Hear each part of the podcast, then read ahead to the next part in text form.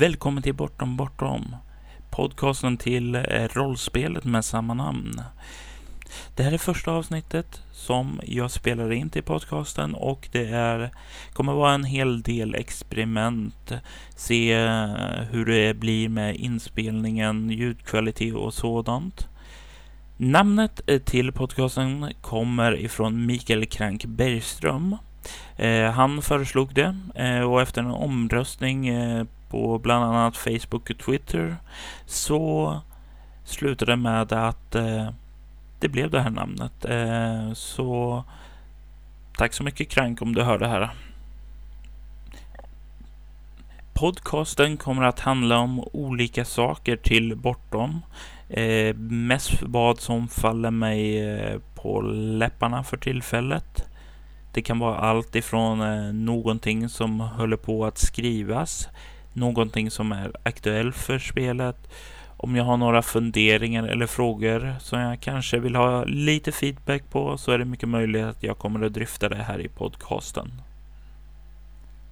Det första ämnet som jag kommer att ta upp är dock eh, visioner och fantasier eftersom jag lovade att eh, ge mina första intryck på boken eh, på bloggen. Vad är visioner och fantasier? För något kanske du undrar? Jo, låt mig berätta det för er först innan vi går in på mina intryck om det. Visioner och fantasier är en bok som handlar om Ja, jag skulle vilja sammanfatta det bäst som dramaturgi. Eh, den ger tips och råd till aktörer och eh, berättare om hur de kan lägga upp sina berättelser. Eh, det sträcker sig allt ifrån eh, tips på olika berättartekniska knep, allt ifrån hur man använder sig av klipp och konventioner, men även återblickar, framåtblickar och liknande. Det ger även tips på hur man kan bli en bättre eh, aktör vid spelbord och hur man kan hjälpa varandra. Har ni problem i spelgruppen? Ja, då finns det även en del tips på hur ni kan lösa det. För den som vill utveckla sin karaktär till bortom finns det dessutom ett helt kapitel med möjligheter hur du fördjupar din karaktär, hur du särskiljer den mera. Sådana där saker som eh, gör varje karaktär mer unik, även om de kanske har liknande spelvärden. Det finns även eh, två andra saker som kan vara värda att ta upp. Det är dels vad som kallas för berättelsenivåer, eh, vilket eh, hjälper till att skapa karaktärer till rätt sorts berättelser. Vill du lägga en prioritering på att karaktärerna absolut vet nada om övernaturligheter? Ja, eh, då väljer du givetvis eh, den berättelsenivå som kallas ovetande. Vill du istället vara den här personen som känner till att det finns övernaturligheter i världen? Att eh, du antingen försöker att utnyttja dem för dina egna syften eller att stoppa ondskan i dem om du så vill. Ja, då väljer du givetvis berättelsenivån insatt. Det hjälper till eh, att forma karaktärer lämpliga för den sorts berättelser som man vill uppleva. Utöver det presenteras givetvis eh, de fem stora fraktionerna som existerar under den aktuella tidsperioden eh, fram till 2020-talet. Eftersom jag lovade att tala om mina första intryck av visioner och fantasier på bloggen så får det bli det första ämnet som jag tar upp i podcasten.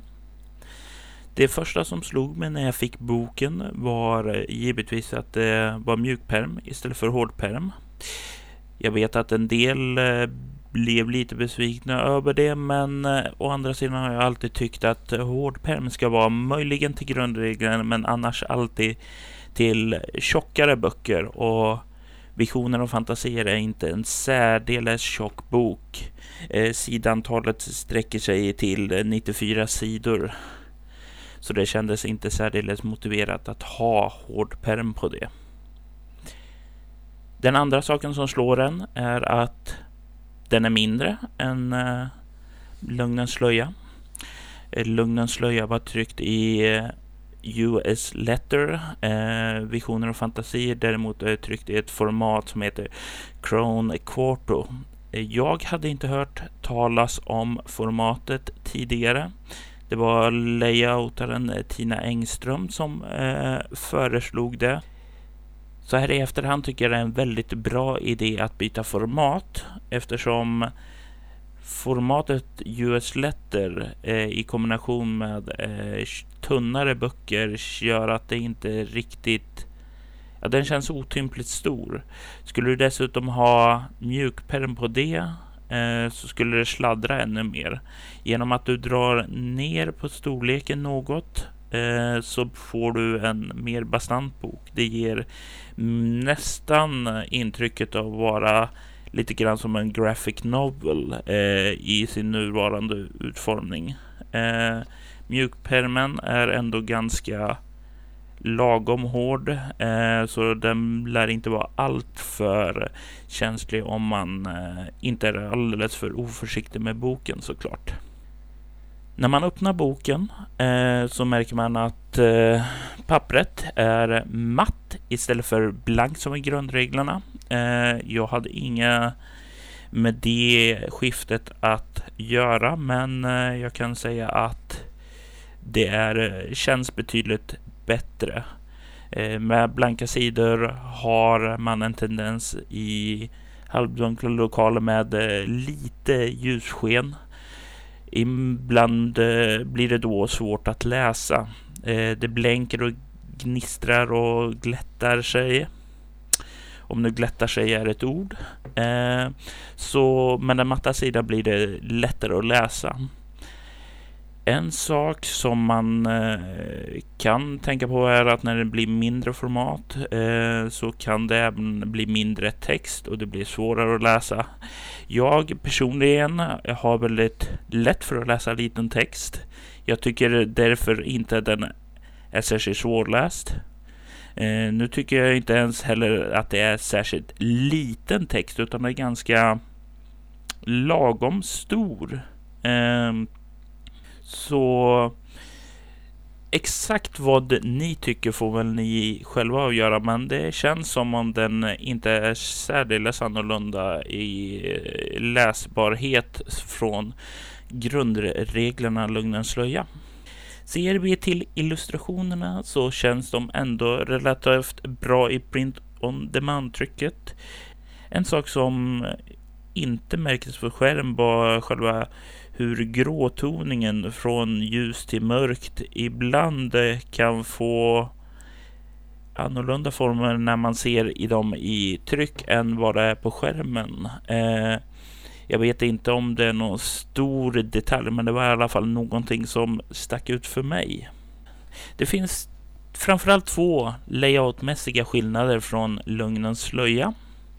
Den första är, berör stämningstexterna den fick en del klagomål för att den var för stor eh, teckensnitt på dem och att det var för långt radavstånd, vilket gjorde den jobbigare att läsa.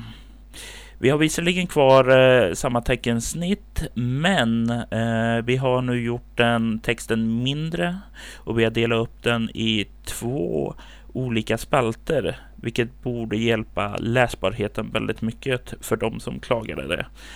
Visserligen kanske en del folk klagar på eh, teckensnittet, men eh, det känns ändå som det fungerar som en väldigt bra avskiljare från brödtexten i sig så som det är utformat nu när vi har två spalter precis som i resten av brödtexten.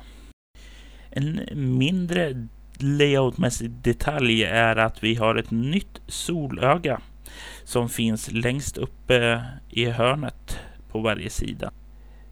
Solögat är en detalj som förekommer och går som tema i Bortom och dess metaplott. Överlag tycker jag boken eh, ligger rätt väl i handen. Eh, jag är definitivt eh, förtjust i formatet Cron Quarto. Eh, känns betydligt mer hanterligt än US Letter känns eh, definitivt som boken i sig är mycket mer eh, lättöverskådlig. Eh, enkelt att hitta i Eh, och överlag eh, så kan jag säga att jag är helt nöjd med hur trycket blev.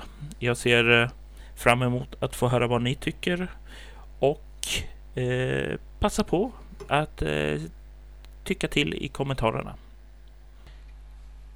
Ja, och det var väl allt jag hade på hjärtat eh, för den här gången. Jag tackar alla som har orkat att lyssna igenom podcasten så här långt. Kommentarer, åsikter och liknande tas gärna emot. Eh, slit tag i mig om du ser mig online eller skriv det i kommentarsfältet på bloggen bortom.nu eller på vår Facebook-sida för Bortom. Dessutom så vill jag ta tillfället i akt och tacka Stefan Hedengren för musiken till eh, Bortoms podcast och eh, med det så avslutar vi Bortom Bortom för den här gången. Till nästa gång, Hades.